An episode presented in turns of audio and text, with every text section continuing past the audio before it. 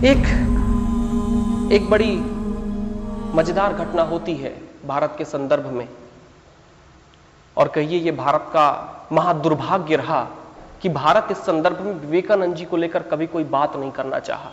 विवेकानंद जी के पीछे चलने वाले लोग कभी इन बातों के ऊपर कोई उल्लेख भी नहीं कर सके। आपको पता है, विवेकानंद जी ने अपने जीवन के जो भावी क्षण थे, जिन क्षणों के बारे में मठ से लेकर रामकृष्ण मिशन तक भी बात करता है। मुझे माफ़ करिएगा अगर कोई भी बात आपके आस्थाओं पर चोट लगे, उसका कारण नहीं है, लेकिन विवेकानंद जी पर बात हो रही है, और एक उस ओजस्वी शब्दों से नहीं होगी जिसको लेकर विवेकानंद जी चले थे तो उनका अपमान हो जाएगा।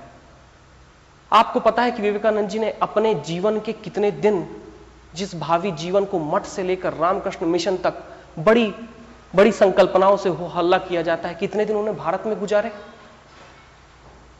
माफ़ करिएगा, सेल्फ हेल्प प्लीज़ बंद कर दे, नहीं तो जब्त कर लूँगा। कितने दिन उन्होंने भारत में गुजारे? किसी को कोई आइडिया है? कोई रफ आइडिया? कोई रफ आइडिया?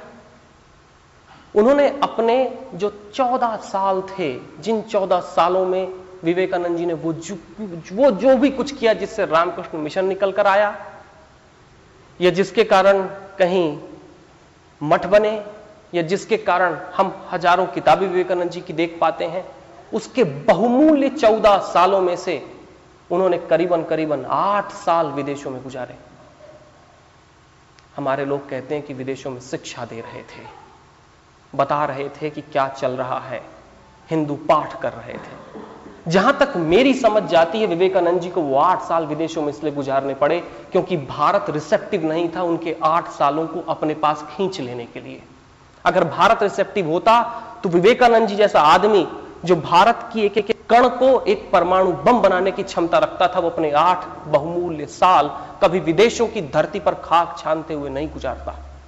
वो भी विवेकानंद जैसा आदमी कभी नहीं गुजारता।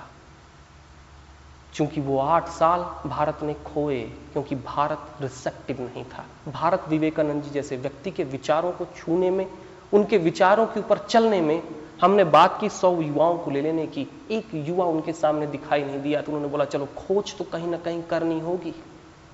खोज तो कहीं ना करनी होगी, उनको भी पलायन करना पड़ा। आठ साल उन्होंने बाहर बिताए। ये दुर्भाग्य है भारत का, महादुर्भाग्य है। दुर्भाग्य इसलिए भी है क्योंकि अक्सर ऐसी घटनाएँ भारत में होती हैं कि भारत तब तक अपने जो मौलिक विचार हैं, जिन विचारों से कहीं भारत बन सकता है, हो सकता है, हम उनको तब तक अपने अपने हाथों की कोई तस्वीर नहीं देते, जब तक दुनिया के बाकी लोग उनके ऊपर अपनी टिप्पणियाँ करके उनको फ्रूटफुल न सिद्ध कर दें।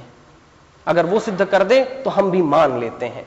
कितने लोग राजयोग सहज योग क्रिया योग किसकी किसकी बात विवेकानंद जी ने की, पूरा भाषण जो विवेकानंद जी ने दिया था भारत की किताबों में उसको इतने बार प्रिंट किया गया है कि अगर हम लिटरली देखें तो पिछले 60 साल भारत की आज़ादी के बाद प्रतिदिन कहीं ना कहीं किसी ना किसी नए लिटरेचर में विवेकानंद जी का जो भाषण था, वो भाषण प्रतिदिन प्रिंट हुआ है।